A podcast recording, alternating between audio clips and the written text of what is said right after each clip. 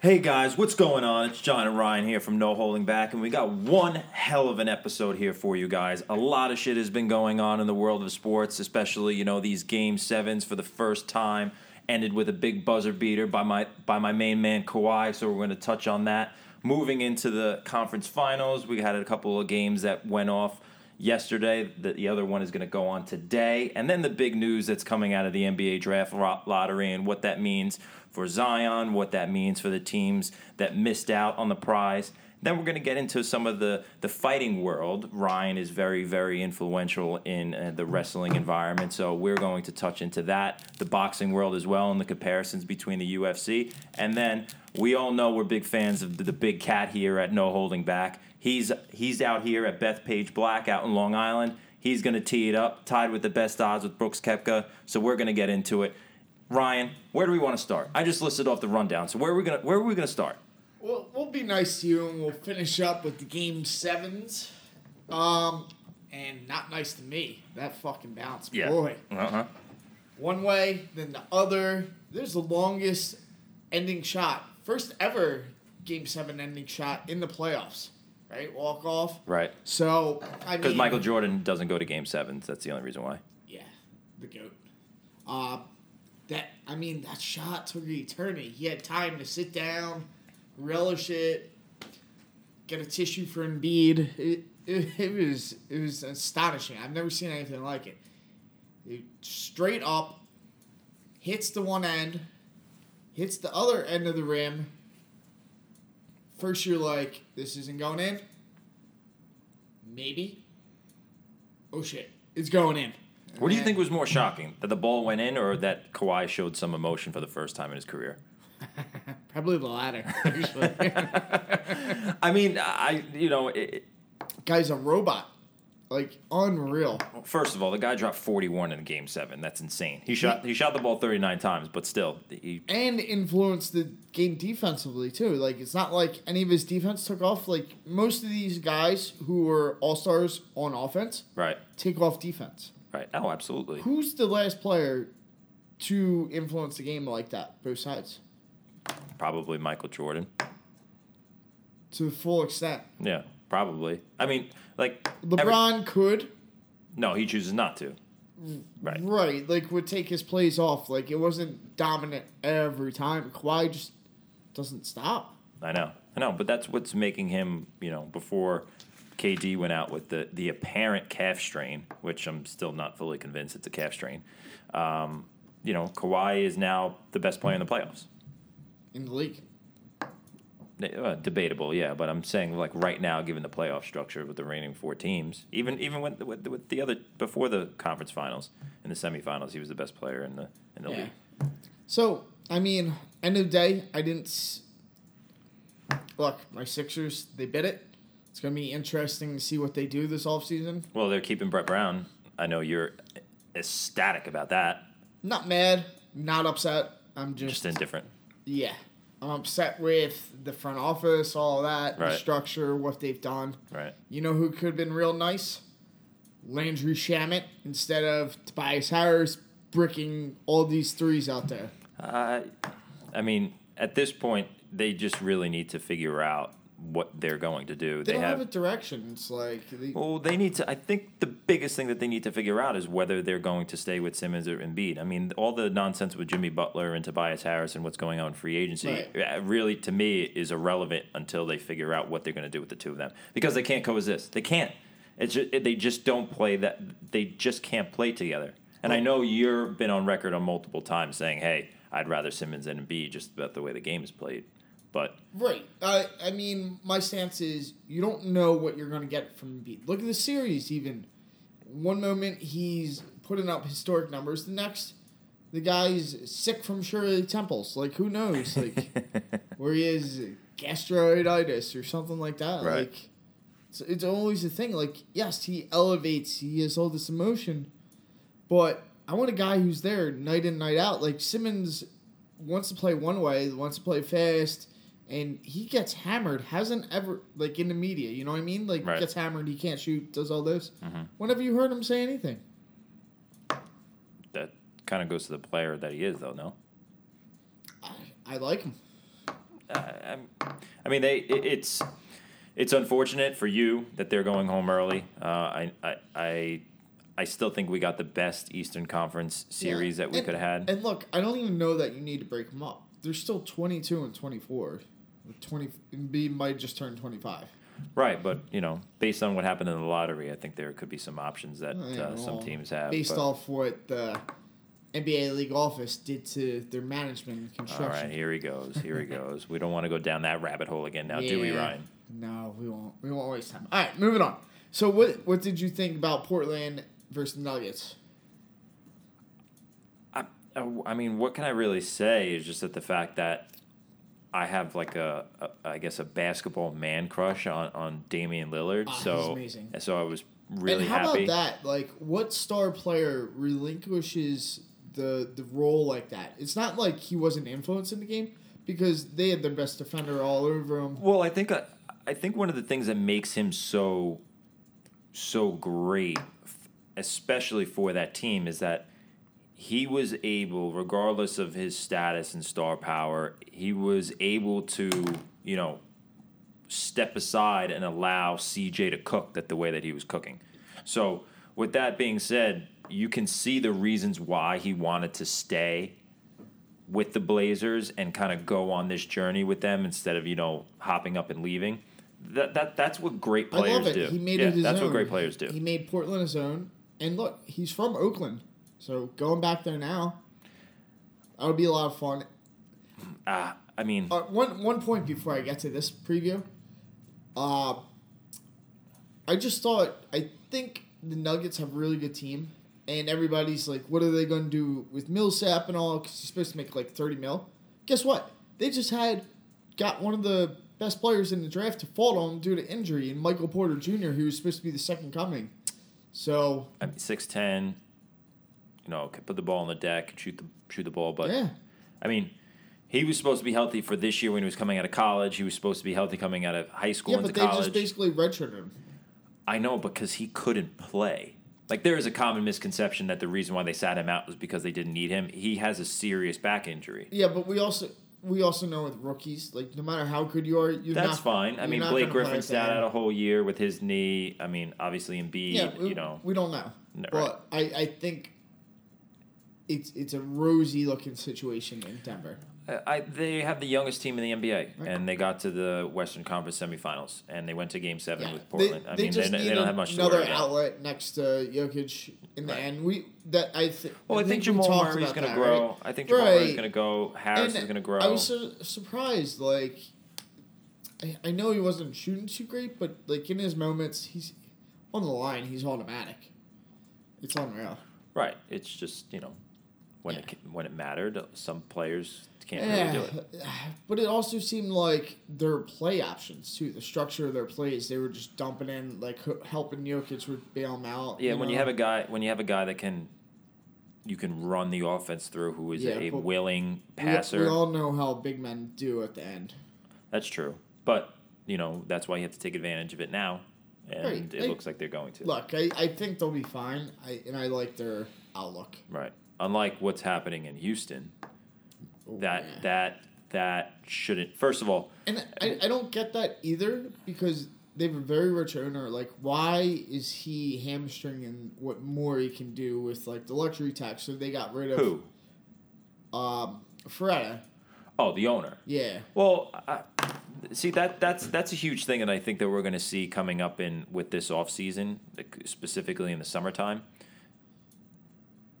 There is no excuse for why he doesn't want to pay the luxury tax. Or why owners shouldn't.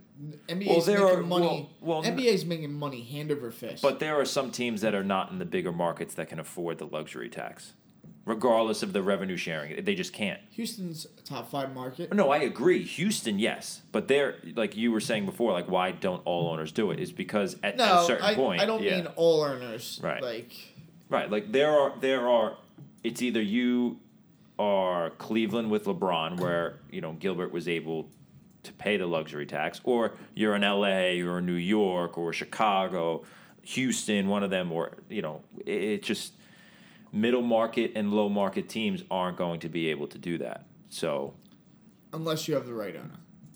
Right, who's just willing to just pay because he doesn't care. Which I mean, we'll get to, and this is this is a point of conversation when we get to the lottery and the NBA offseason. But um, there's no excuse for why the Houston doesn't, and there's also no excuse why they lost not only Game Five, but how do they blow Game Six like that?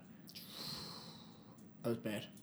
There, there is no excuse for you to not allow, like Yeah. for you to hold Steph Curry to zero points in the first half, but only be tied at halftime. You must have been looking at yourself like you have a serious problem because you can't hold him in check all game. And Now- look what happened. Do you think Harden carried the load early on in the season when nobody was there and playing him in this usage had effect? Or do you think he is just not that prime time guy? No, his his game his game and and Kobe had said this during one of his interviews. His game does not translate for him to win championships. Are we really listening to Kobe about winning? Yeah, I, yeah, absolutely. I, don't think Kobe's Kobe's clutch. I just think he shoots up enough darts at the dartboard that he was great. I loved uh, his. What? Are you saying this because you're from Philly and you have a grudge? What are you talking about? You say you sound like Max Kellerman telling me that Kawhi Leonard is more clutch than than Kobe Bryant. He hasn't had the opportunities. But for you to even for him to even say it and for you to say like Look, I I'm not gonna say he's not clutch because he's not afraid of the moment. I just never liked his efficiency.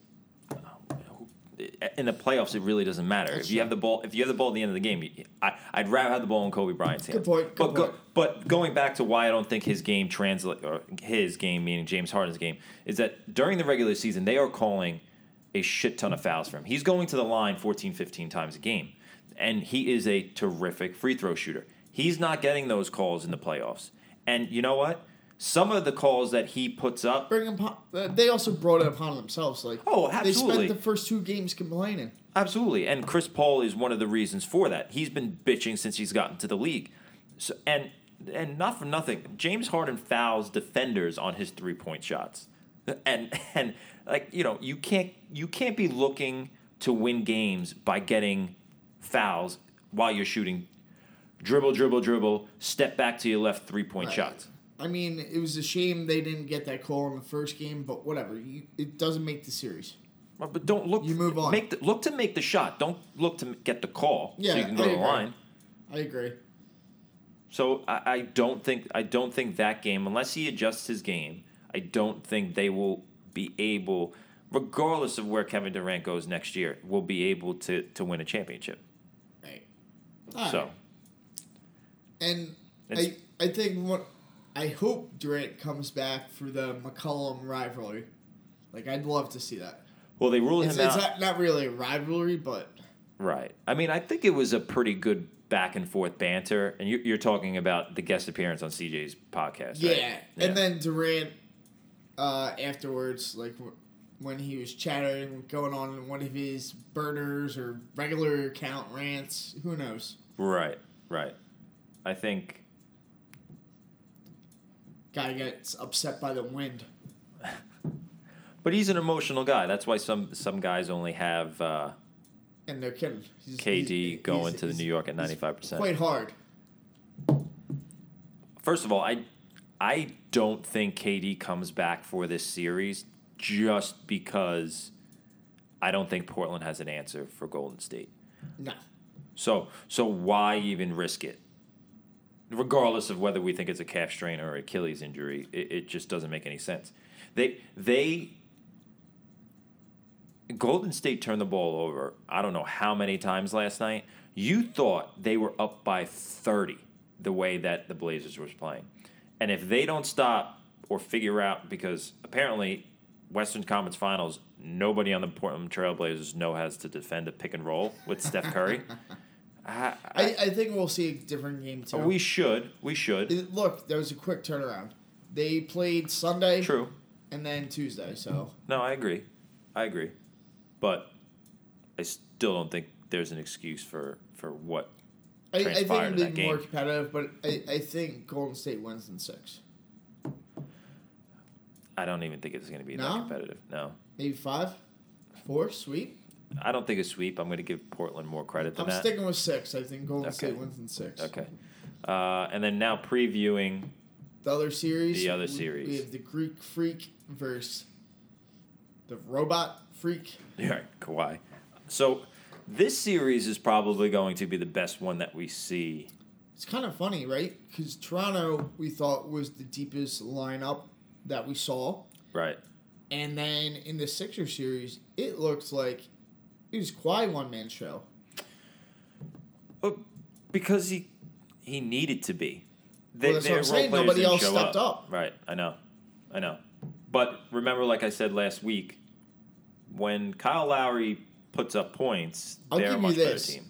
That dude hustled his ass off the whole series. Oh well, I mean, at the end of the series, right when he realized the shot wasn't falling versus the Sixers, Right. he was pushing Embiid out of the way. Yeah, granted, Embiid played 45 minutes out of the 48, which was one of the worst coaching moves ever.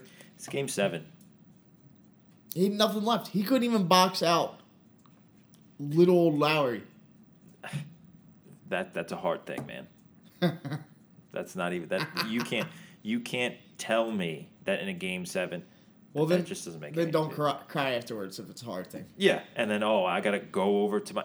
Please, I gotta put on this huge show with my girlfriend in the locker room. Oh, boo fucking who, Embiid. Grow a pair. Get your shit together for next off season so you can figure out how you're gonna get out of the East because we all know the East is gonna get much much tougher after this off season. That's a fact. It could. We'll talk about that shortly. Anyway, so So- previewing previewing the series, which is going to probably be the best series, one and two in the East. We're looking at probably the MVP of the league versus. Can we even say Kawhi's comeback player of the year since he didn't play at all last year? Hmm. That's interesting. Right? Has to be. Well, he has to be right. Came back from injury. I don't, you know, I know you guys can't see me, but I got my air quotes going. I think he. I think it could be. That's a good one. Why not? That that series I can see going seven. You know what? I, I like Toronto on this. Well, we both picked Toronto um, before the playoffs started when we were Yeah. kind of going through our through our. And I was uh, wrong. I picked Houston to win the series, and Right. they just never showed up. Right, right, and then my heart picked Portland, but my mind on this podcast and my voice picked Denver. but at the end of the day, I think it's going to be Toronto and Golden State, and you know. We won't make the picks now, but I think that's what's going to happen. Yeah. Seven games. Toronto goes on, wins again in a game seven. Yeah. Um. Might go five with this. Yeah. Wow. Okay. We're going bold. Okay. Is it because of what happened with the the Boston series, and you know the how vulnerable the Bucks were in certain situations, but the Boston just couldn't capitalize. Yeah, I, and I like Gasol uh, defending the Greek Freak, right? Trying to do that. I, I think Loud or Even if that happens, I wouldn't be surprised if Kawhi ends up playing on on on Giannis. well, that which is what I was getting at, right? Right. So so you're double teaming them, more of like a trap game, playing a Mm-hmm. little bit zone there, okay. feed him in. Um, I, I, I think they can disrupt him trying to get where he wants to go. Oh, absolutely, absolutely, absolutely. I agree with you. Uh, you know, it'll be a very interesting series. And then what I saw from Lowry uh, starting to come on, right? Not hitting the shots that you need, but still like the hustle and all. Right. I, I just think they probably have the ancillary pieces right now. Yeah, I, I think. Nah, I, I'm gonna stick with the seven because I, want it to Go be a for it. competitive series, but I could see I could see moving your way. It would be the first time you were right. This this Doesn't playoff. happen often. Broken clock straight twice a day. though. yeah, right. Well, speaking of broken clocks and twice, Yeah. what the the hell is going on in How about the wildest rumor we heard about kid supposed to be incorporating the coaching staff, and Lue, Tyronn Lue didn't want that to happen. And it comes out that's Well- he's going to be on the staff with Vogel, like Frank Vogel coming back from the dead after was on Magic Class. Uh, Pacers then Magic. Yes, yes. First of all, let's take a step back to Ty Lue. You need, and just speaking from a Ty Lue's perspective, Uh, where do you like? I know you won a championship with LeBron James, but where do you get the balls to think you coach that? Because I'm pretty sure when LeBron left, you ended up getting your ass fired. Yeah, they So- also had no team, but yeah. Regardless, regardless. So I, I don't think he had much left after that too, like trying to keep up with that. That's but that's fine, but my my thing is, I'm fine with him asking that, given how in disarray that organization is. so at at the end of the day, it ended up working out that he's not there 100%. from his perspective, right? And it makes him look better. Mm-hmm. And the other thing, Because it, cause it's not unjust asking him for five years, right? Because you're like, I'm going in this situation, you're pulling me out. but the only reason why you're being considered for the head coaching job is because of your relationship with LeBron James, and LeBron James has been notoriously undermining coaches. Yeah, he also played for the Lakers for a little while, though. Know, the only thing that Ty Lue is remembered is getting stepped over by Allen Iverson. Like, like just yeah, just give me a fucking break. You, you, you're you're nothing. You're you're really nothing. You know. So it ended up working out best for you. Um, I think the coaching hire itself. Now, wh- who the fuck is Kurt Rambis's wife, and how does she get to control what's going on with the Los Angeles Lakers? Yeah, I, I'm at odds. Like, just because they're best friends, her and Jeanie, like, what what is going on in LA? Like, they have these leaks, and then they have these massive PR pushes afterwards. It's the strangest thing. Like, then they came out battering, like, Ty Lue afterwards, trying to make Ty Lue look bad. Oh, because they were trying to save face for whatever reason. Again, like, but there was the whole thing with the Anthony Davis thing, too. It's like, You know what? They have so many problems. What's going on in the front office? They have a LeBron James problem. It's just you know what that, Right. that organization is in and, disarray. and their GM right now, Pelinka, nobody likes in the league. Oh, because he was an agent, and all these teams Well, yeah, but even as an agent, like some people don't mind agents. Like uh, you know, some of them they can interact and all, and Yeah, but like it's not even. haven't. It's a very. It's a very spiteful league. You know how many times Rob Pelinka like fucked over general managers? Well, that's what I mean. Yeah. Like this guy's one of the least liked people around. I'm sure other agents wouldn't have that animosity against him. Oh, 100%. 100%. But still doesn't change the fact that the Lakers are in a worse situation than they are now. The Lakers are probably not going to be able to put packages together to get Anthony Davis, and why would he want to go there? But that's besides the point. We'll get there when we get there. But, like, it's scary to say that I think one of the most dysfunctional franchises on each co- on East Coast looking a little bit better than the Lakers right now. Yeah, you're not wrong. So I- Shoot, the the Kings have a better outlook yeah, than absolutely. the Lakers. Absolutely. Not even to mention the other team in their hometown, the Clippers, have Well, Much they- brighter outlook. We we all knew that once once um, Ballmer decided to lock up Jerry West again too. right, I, I mean, and then fleece the Sixers. All right, we're not harping on it. Let's let's move on.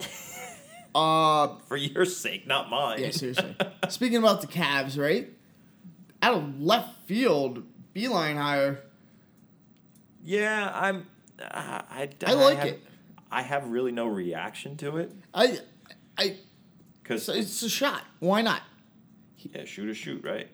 Why not? Where else could they go? Who else would want to accept that position? I'm kind of stunned that. He would leave Michigan. Right. That's what I'm. I I don't really know, and I, and I think the bigger discussion, regardless of Beilein leaving, So is who's taking the Michigan. So job. how long until we find out about the Michigan scandal that he left behind? Yeah, that would be good. that would be really good. That would be really good. Well, not good. I mean, it would just be like timing, but it wouldn't really matter because he's no longer there. Exactly. Right. Probably a, a, a page that Rick Pitino should have taken out of Beilein's book. yeah, no, we'll do we'll, we'll do the strippers and everything and, and the escorts, but yo, I'm out of here. And like a year after that, we're done with this. So, Exactly. Moving on. FBI's on me. uh, yeah, no, he don't care. He's in the NBA now. Um. Speaking of the NBA, Yeah, it's the lottery. fuck. Time to get to it. Do you? Hmm. Go. You start. Go ahead. Where to even start? I, I I think it was such a weird presentation last night. Can we start with that? It was just weird. So the reporters are talking to um, Zion, right? You, I get it. Everybody knows he's going to be the number one pick, but you can't do that to the other kids. There's other kids there, and they didn't even pay attention. They're just like, ah, these other top kids. Well, especially And when they had. Zion, who do you think you're going to? Like, literally asking him that. Like, what are you doing? Especially when they had like his roommate and like basically his best friend up at the desk. Yeah. Like, it was And he's sitting front row right next to. It was. All on. the Duke, all three of the. I, Duke I just thought it was kind of scummy. Well, the whole presentation is scummy. Yeah, but it's exciting.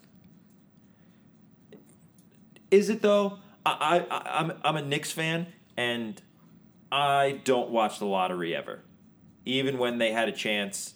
You know, when I they drafted I don't. Porzingis, I don't like. So I could have cared less. so my this re- was a little different.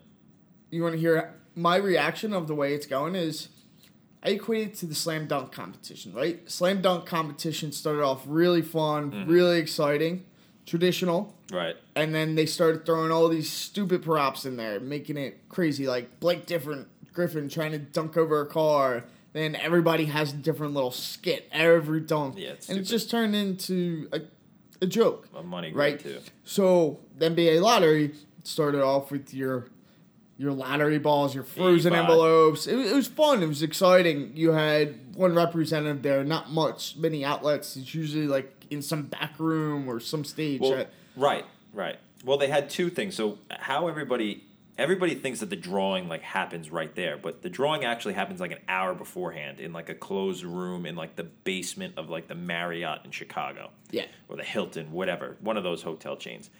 And everybody's like phones taken away.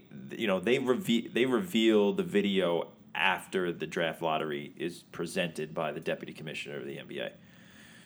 So the fact that that's that whole charade is just quite annoying. And then they got to get, oh, Ernst and Young is our auditor, and nobody's seen the ping pong balls. Nobody gives a shit if that nobody's seen it. Everybody was just backstage anyway. Everybody knows. They just can't talk about it. I'd, I'd rather just nobody be there. Like, No, just you could have your school- representative Yeah. outside, and then that's that. Give me the Ernst and Young guy. I'd rather have his reaction. Listen, apparently Ernst and Young is built on integrity, so you shouldn't have anybody needing to check their shit out. Hey, um, we all know how auditors went with Enron. Uh, that is true. that is true. And apparently the 1985 NBA draft. Yeah, Well, we can go on and on.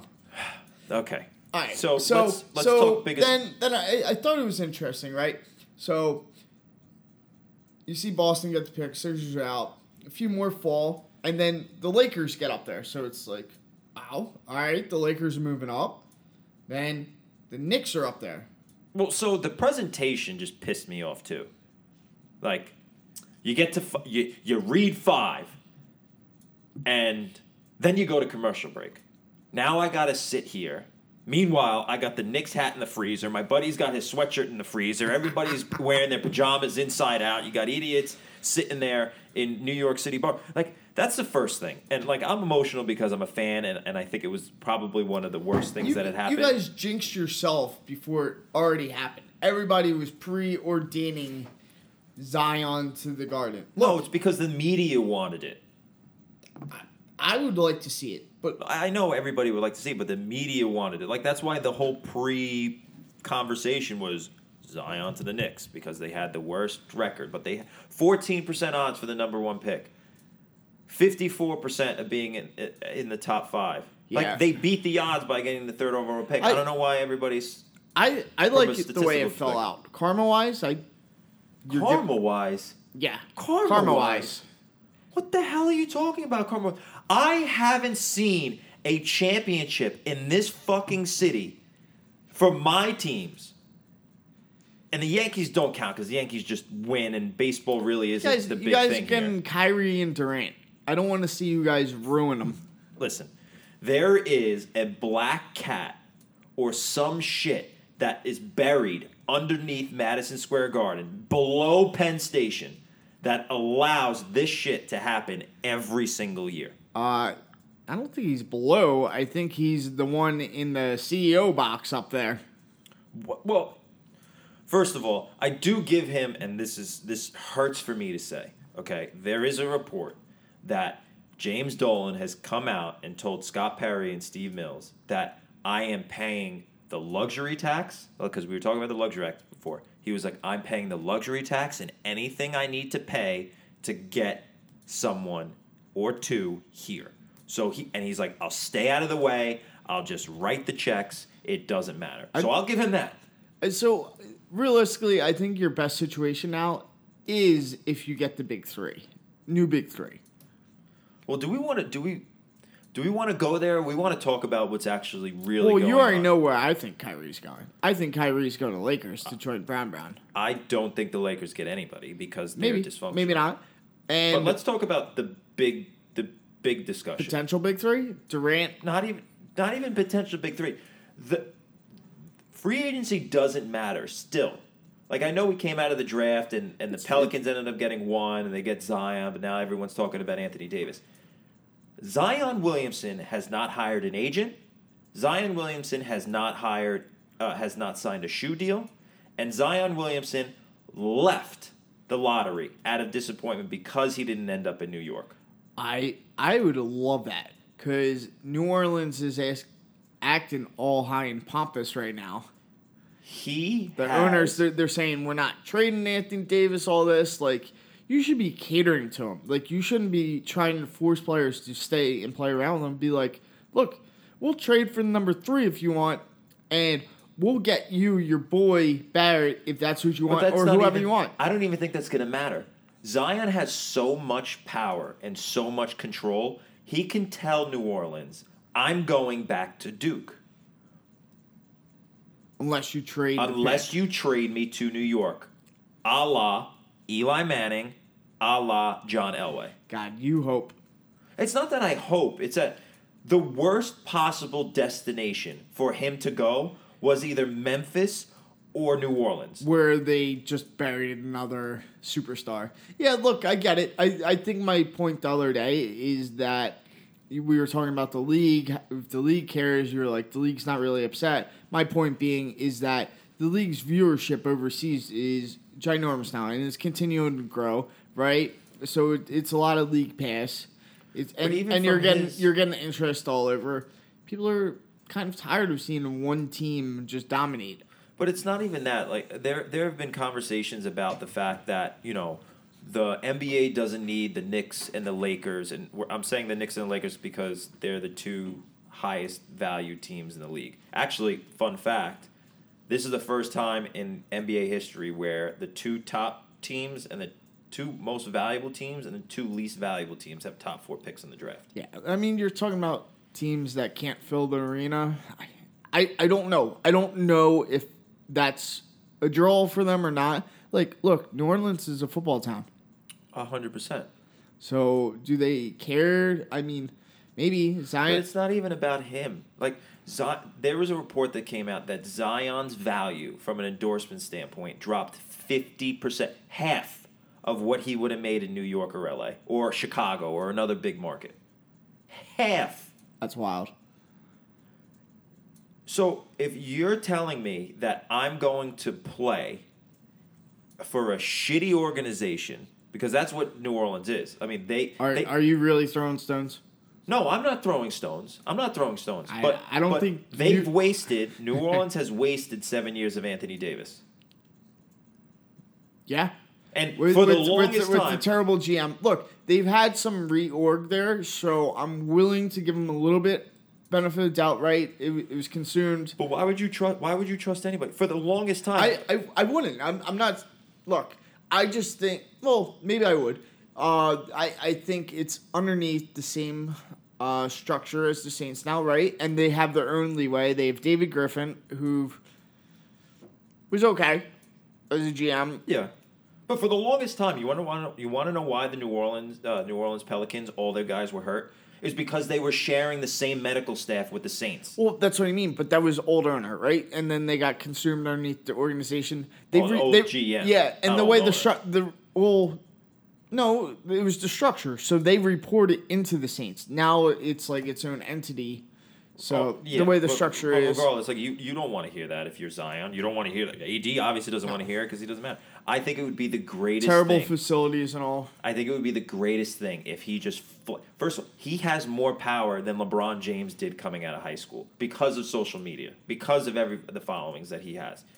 He has all the power to play whatever hand that he wants. And I'm not saying it because I like I yes, I would love him to go to the Knicks and it hurt yesterday as a fan, but he can go to any big market. I am not turning on the NBA to watch a Now, fucking Pelicans game. Do you think he gets even more credibility now to do that Yes. a- after the shoe game, right? Injures Absolutely. his knee and then comes back, doesn't hold out, and plays, and now this happens, right? So now does he is he going to be marked as a heel or is he going to get the benefit of the doubt now? What if he goes back or if he stays? Uh strong arms New Orleans. He should strong on New Orleans. But I'm saying like cuz of that game, does that give him more credence to do it or just because just because of everything that he has to look forward to. Yes, he could, he he runs the risk of getting hurt back at Duke. Like we get that, but you're sh- you're negotiating with the team. And listen, you if I if if I'm the Pelicans and you want to build around a young team and you're going to trade Anthony Davis somewhere, just get all the capital in the world. You have a free, fresh page. Yes, Zion Williamson is a generation of talent, but he doesn't want to play with you. So look to trade him. Because he will. If if this is serious and he's going to go back to Duke, which he had said prior to the NBA draft that he would have loved to play for Coach K again, especially with that team that they're bringing in this year. Please, and the NBA ratings are great and all because of revenue sharing and the deal with ESPN and TNT and everything like that. But I watch college basketball, and a lot of people watch college basketball more than they watch the NBA, Yeah. especially when he's there. Well, hopefully he has a Patino envelope to hold him over for a while. So yeah, wh- whatever it is. And listen, We'll I- see. I just want to. It would just been better if he was in a bigger market: Chicago, New York, Yeah. L.A., New Orleans. you you build a build case, good case. I don't see it happening. No, I, I mean the chances are very unlikely because he's. I, I protect think their himself and his best family. Yeah, I, I think their best option is to Kurt Ursom, right? Talk to his people, figure out what he wants, and get rid of Anthony Davis. Get what get the what you can for him now. Yeah. So where? So where's the best landing spot for Anthony Davis? Well, depending if the Knicks sign Kyrie and Katie, like I said, then I think Anthony Davis to the Knicks makes the ultimate. Mm-hmm. So you would trade. So the, the Grizzlies have basically come out and told everybody that they're taking Ja to replace Conley. Conley, Right. yeah. So that means R.J. Barrett's going to go to the Knicks, most likely. Right. And So- then you would it depends on his relationship with RJ. Right? Does he want to keep playing with RJ cuz that's pretty cool. You're putting two teammates together. Oh, and then in New Orleans, right? yeah. And But then that's the leverage again that he still has. right. And then you could probably get the the Dallas picks or something like that. Right. You name it. What Yeah. else? And because of the luxury tax, they can pay. They can Right. bring him on with the trade. Then they can bring on two max salary players, and then they can pay him a deal. Right. When he's a free agent. Yep. So Yeah, and that squad that'll be something to reckon with. Right, and I don't think the Lakers have the ammunition anymore that they did before. And there's rumors going around that the Bulls want. Well, to nobody trade. wants to deal with them. Well, and the Bulls want to trade the seventh pick for Lonzo Ball. That's been floated out there too, which is which is just miserable in itself. Another But- guy who can't shoot to the Bulls. Oh God. Putting a collection of talent You know, together. some of these people that get in charge of these organizations from all of these sports are, are just unreal decision makers. I'm just happy the Cavs didn't get it again. Like once they were out of the lottery, that Right. made me happy. Like you guys don't deserve it. Ever I ever since the Anthony Bennett pick, like you guys never deserve For- it. ever that since that pick was LeBron- terrible, but Kyrie, Anthony Wiggins, uh, Anthony Wiggins, regardless of the stats. And the way Gilbert acted with LeBron. Yeah, yeah, they did, they didn't deserve that. Karma's a bitch. Yep. All right. So moving on to some better. Oh no, let, let's talk about Porzingis. A little bit of fighting. Oh, yeah. Go. I have a lot to say.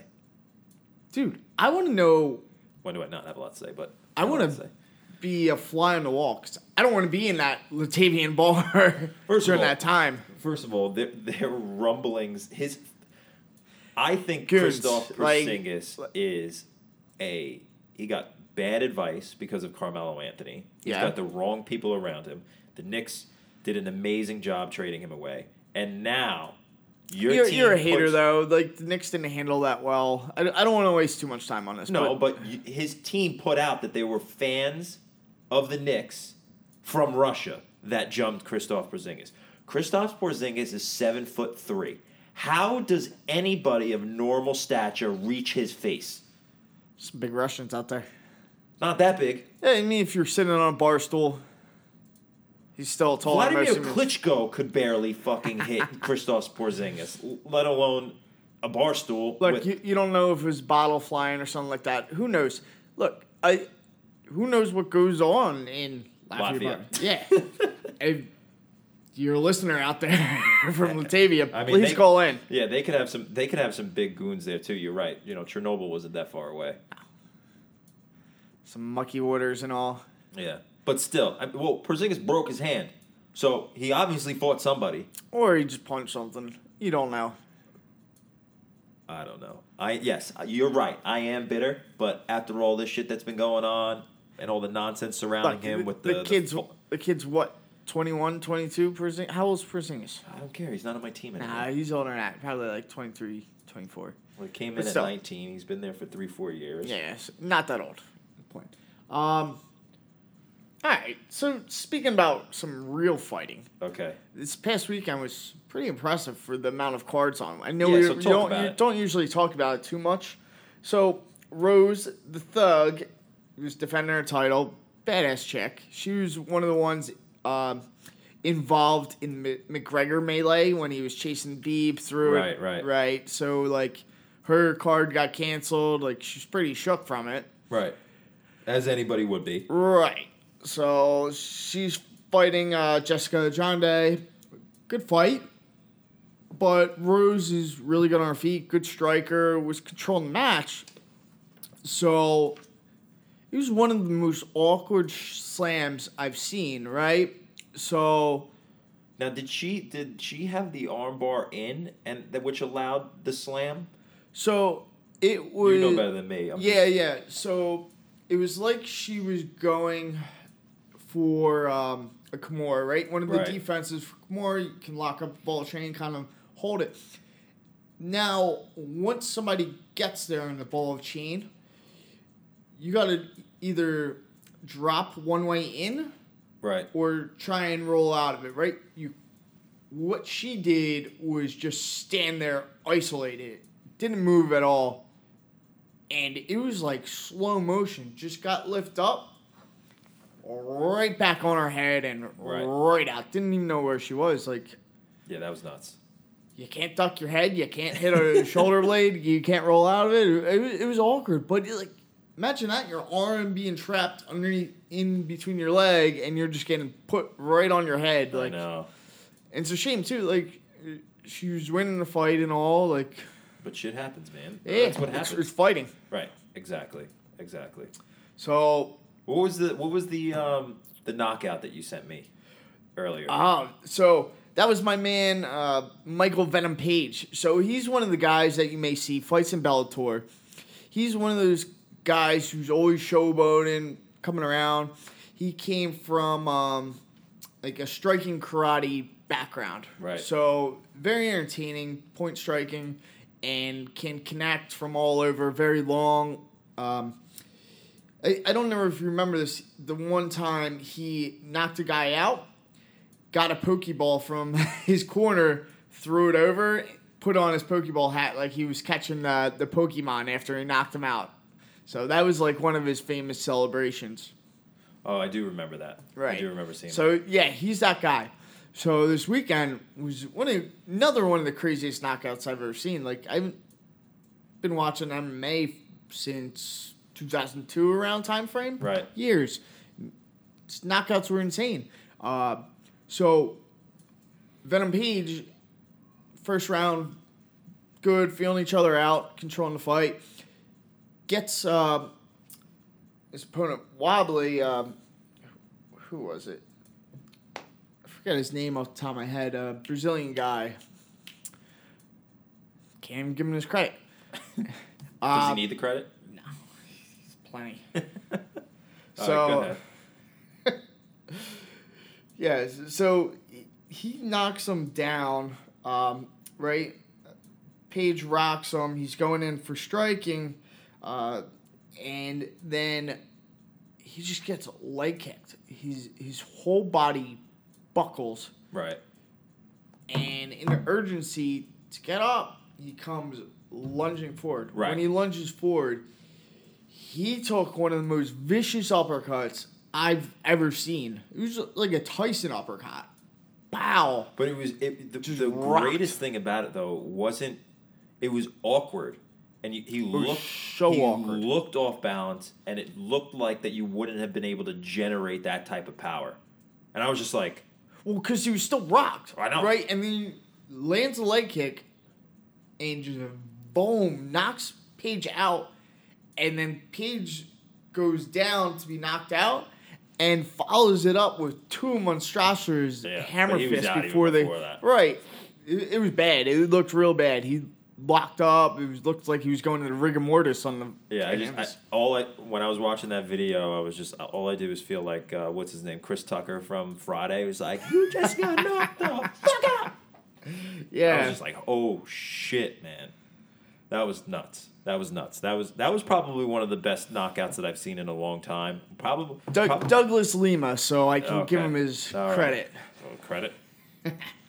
but uh, yeah, no, I it, it was nuts, and I, Yeah. and I've seen some I, and I've seen some pretty big big knockouts from from you know from Bones to even even Silva. Silva back in the day To would just bum have- fights. Yeah, it would just be. But speaking of him, he fought too, right?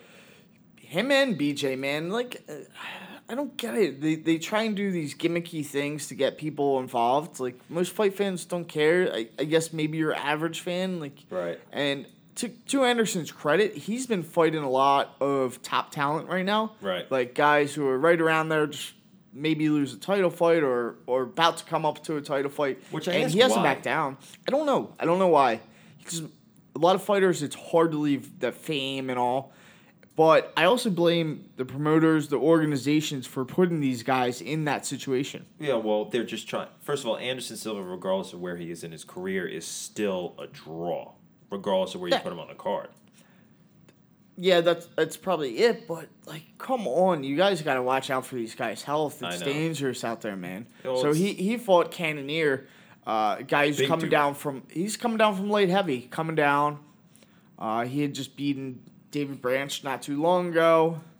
Uh, It's like when they. It's like when they told uh, uh, Mickey Ward that the guy got off his fucking couch. Right. Yeah, like that. and that's- then BJ Penn's still fighting. He just lost to Clay, the the Carpenter Guida, like a journeyman around Right. the UFC. Like Yeah, BJ Penn is guy, way guys, shit. yeah, like their their legacy's too much to be tainted like this, Yeah, and it, it's it's really a shame. It's but you know what? I'm I'm not comparing them in the league of Ali, but it's like that when Ali came back and was fighting. Like Right. It didn't end up having an effect on his legacy, but still, it's it, But it's you know a what? shame to see. It, it's actually pretty funny that that we see this is because you know we talk about the organizations and we talk about the differences between like boxing promotions Mm-hmm. and, and then what's going on with like Dana White and how he kind of structures his contracts. It's very funny. Dana White has publicly said that he used to pay, used to pay, and maybe still does pay Chuck Liddell not to fight. So so Yeah, and and was adamantly upset when uh, De La Hoya Hoya, right. funded the Chuck Liddell versus Ortiz fight. Right. So so my question is is that you have, you know, a Hall of Famer in Anderson Silva, you have a Hall of Famer in BJ Penn, regardless of the the, the, the product that they're putting out in, in the octagon right now. Why isn't why isn't um what's his name? You about to telling call him to racist? fight.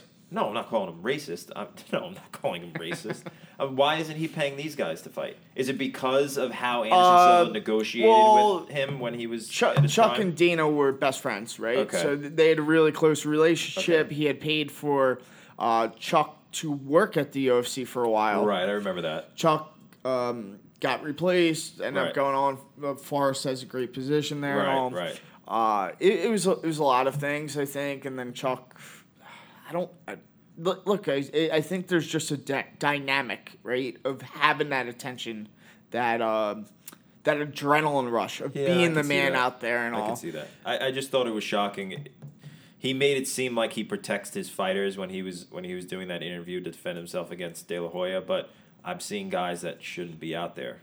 So Yeah, look, he, he has certain points that he does that are pretty well. He he's trying to make it better right, little bit with the with the way they have the UFC center and all. Right. So it's it's, it's world class. This center that they built with the right nutritionist, trying to get guys on weight. Mm-hmm. Uh, they've done a good, decent job with stripping out the drugs and all. right, Uh, I, I know there's still words out there that they can help people right. pass it and all, the but. Right. Uh, I, I I guess it's all just depending, but I I think he's gearing in the right direction and trying to avoid this. I, I don't understand why he's Why, let right. that happen, but maybe it's something like that, right? Because he's still been fighting well. And look, when he had the two losses off his prime, they were freak losses. One he was True. showboating, another one his leg snapped in half. Yeah, I remember that Weidman fight. My Right. my my cousin, my cousin's good friend was in his when it was in uh, Weidman's corner. We were. I remember where exactly where I was where he got rocked. I was like, oh shit. A lot of money. It was lost. stunning. But man, the guy was just so dominant. Nobody could hit him ever. And then spider. one punch. Yeah, I know. That's what showboat. happens. A little too much. one. It only takes one. like that's why it's only going to take one when Wilder knocks out Joshua whenever they fight. Yeah, man. Boxing, man. I I was loving the fights last year. There were some of the top fights around. Like we were getting fights hand over fist last year. No pun Uh, intended. That's a good one. Yeah, I I mean we But now, the boxing has two problems to me. One, and this is why I credit the UFC a lot.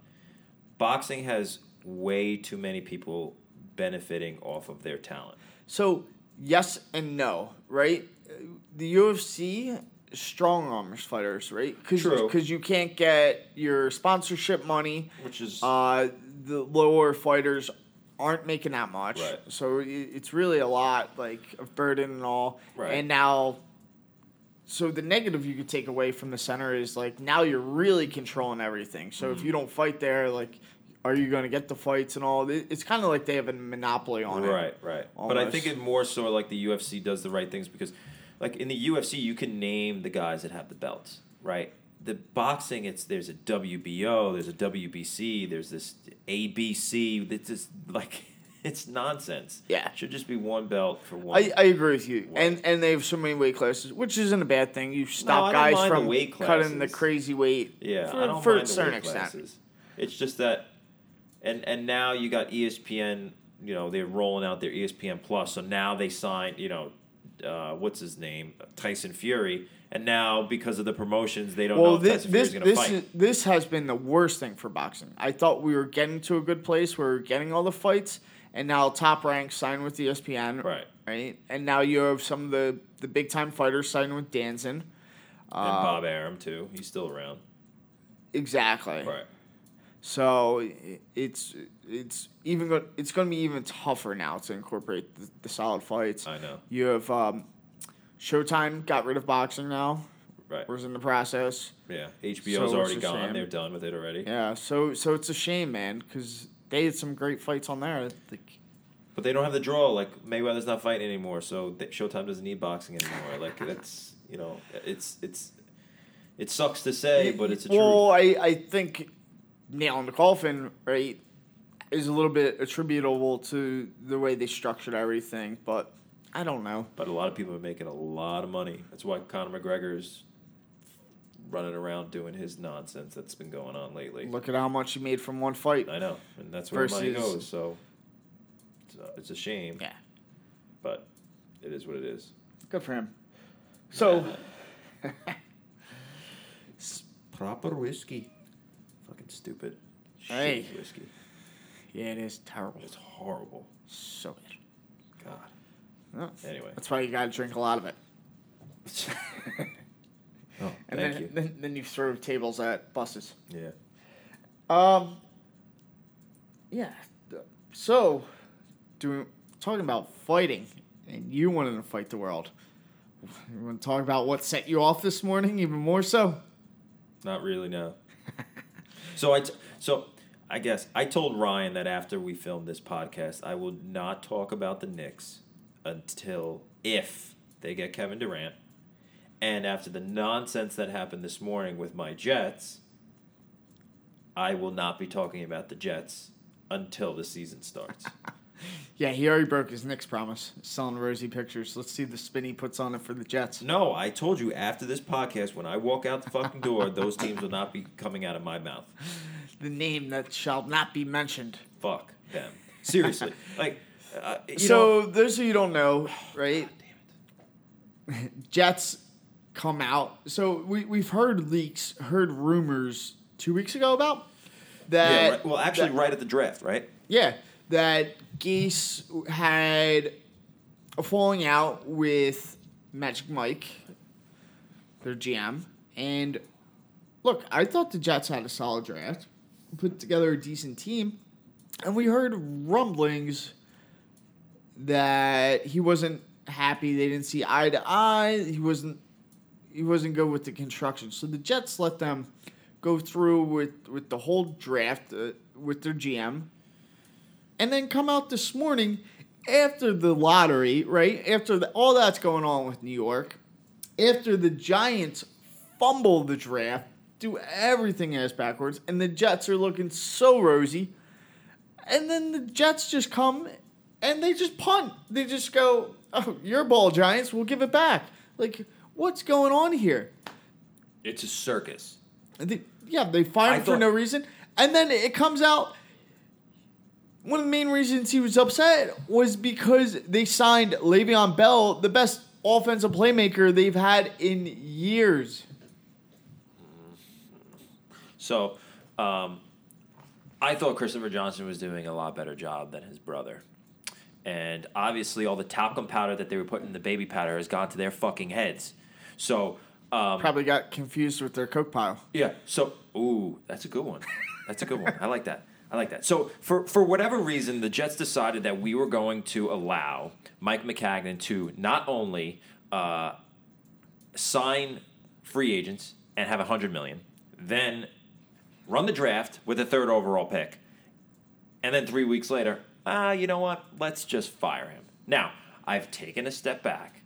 I've looked at the lay of the land, and I've seen Mike Maccagnan's track record at drafting has not been very good. Okay? Now, if the only way I will be happy about this firing is if th- these three things happen Joe Douglas, the VP of personnel from the from the Philadelphia Eagles, ends up coming over to the New York Jets, which I know would piss you off. Horribly. Yes. Then, because you can't have a GM that does does personnel and ends up doing you know the day to day salary cap ideas. So you bring in Daniel Jeremiah from the NFL Network, who has both of them have history with the Baltimore Ravens what under does he Newsome. know about working a salary cap, though? He was No, a I'm scout. not saying I'm not saying for him to work the salary cap. I'm saying Jeremiah will come in as VP personnel, and then so, you, and so then, that's my issue with that thought. First off, my biggest issue is what has Gase ever done to warrant this kind of level of respect to where he gets what he wants? He just got canned from Miami. Shouldn't even have got the Jets job unless it was for Peyton Manning, speaking highly of him. No, that's true. I mean, the the the knock on him was he'd never. First of all, he was the one who turned Jay Cutler into like a better version of his shitty self. He allowed, and he did the same thing for Ryan Tannehill. So the idea is that he would be able to perform with the quarterback, which the Jets have now. and a young quarterback. So hire him as an offense coordinator and tell him to shut up. So, the, the Jets don't do the right thing. I've been saying this for fucking years, and I go to every fucking home game. They never do the right thing. Everything that the Jets do is the wrong play. So if you see that the Jets are doing one thing, you should think about the other thing that should happen, Yeah, and regardless who's in that building. and who the hell let it out that it was his dis uh he he was upset with signing Le'Veon Bell, right? You just had a guy sit out a whole year because he was upset with the organization. Now you're not even training camp. But that's on that's on Adam Gase. That's on Adam Gase to fucking fix that. Right. Because all Adam But you Gase just really started needs to do- turmoil into a locker room you haven't even been in It yet. doesn't- it- as long as Adam Gase goes in and says, "Hey, listen, like th- that is water on the bridge. You're here. I didn't even How the say hell's it, that water under the whatever." bridge? He doesn't We- even have to. he we've ha- seen Gase him destroy running backs in Miami. Well, he destroyed running backs in Miami because at the end of the day, they neither of those running Well, backs. he doesn't play the good ones. Like Well, now he has a good one that he's paying thirteen million a year. And first of all, he wasn't. He said he liked the player. He didn't like the money. But you know what, dumb fuck, you got him for thirteen million dollars. He wanted eighteen. You don't think you got him for a good deal? While Todd Gurley's knees degenerating in LA, you don't have a running back down in fucking Detroit. You don't have a running back in Green Bay. The the next great running back is Le'Veon Bell, and he has been for the last three years of his career. And he took a year off. and you don't have a dominant weapon on the Jets. That is Yeah, your so- dominant weapon. Like Jesus, his oh god, I can't stand. This is too much in a day. This is too much in a day. I can't. I can't. And now, and now, I end up having to hear yesterday that Antonio Griezmann from Atletico Madrid now has to go to Barcelona. And while my Real Madrid, Los Blancos, are drowning in whatever the hell is going on over in Spain, like I can't catch a break. I can't catch a break. So something needs to happen good for me over the next couple of weeks because this isn't right. I can't keep doing this. And the Yankees are all hurt.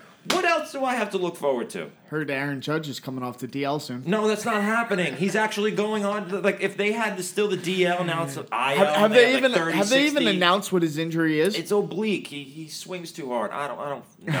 I, it's ridiculous. The only thing good about the Yankees is Clint Frazier's shoes, and then that's it. That's really it. Like uh, th- there's nothing ever going right in, in, in my realm of sports. Not now, not ever. So I will not be talking about the Jets anymore from this point. I will not be talking about the Knicks from this point. If you bring it up, I will sit here in silence. All right.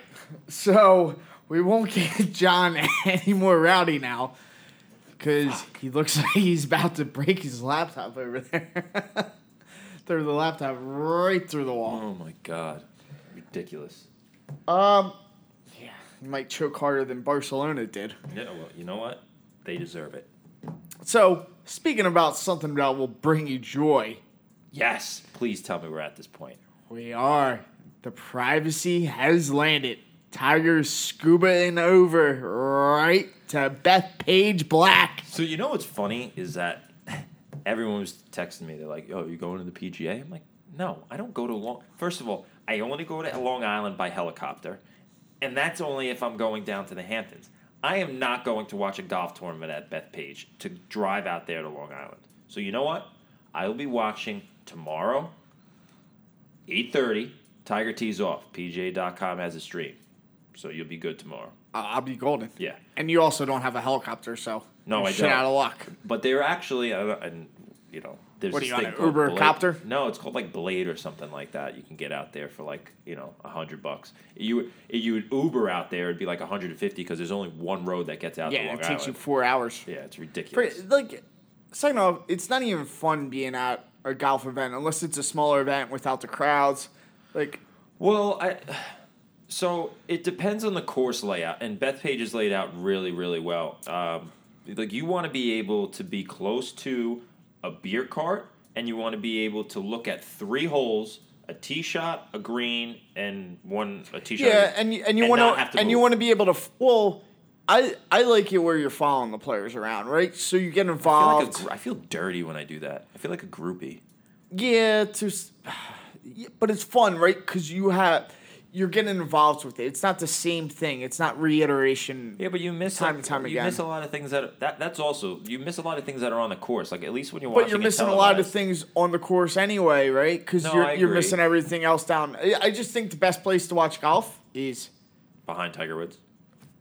no, because uh, following him in a crowd, man. Unless you're his caddy, there's no good spot.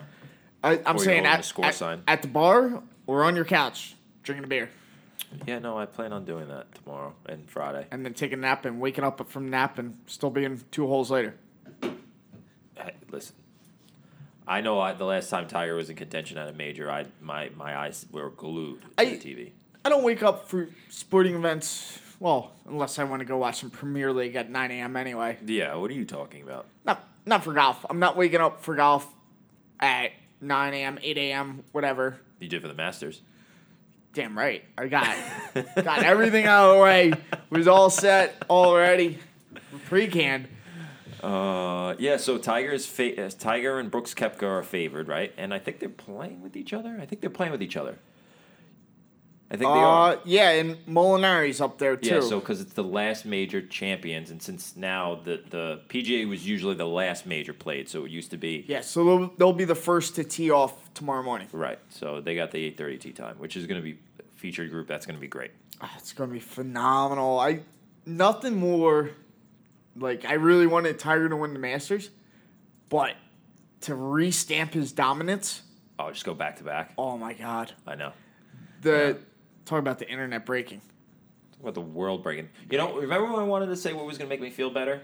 That'll That- make you fun. That'll make me feel a little better. that will make me feel a little better. I'll make that freeze burn hat feel real good on your head. Yeah, yeah. There'll, there'll be a Nike. There'll be a Nike golf hat or, or something in the in the freezer when I when I get back. That'll be that. That's for sure. Yeah, I mean, at least your face will match your shirt because John's bright red after his rant right now. Uh, yeah. Well, you know what? I, I had to lot. I had a lot to say, and pen up animosity. it probably would have been better if we filmed this in the morning because I had a lot to think about and a lot to vent. And, Yeah, it, and it all. You'd it be all walking came- out of this office with your belongings afterwards. Yeah, probably, most likely. It probably would have been beneficial too for, for everyone involved.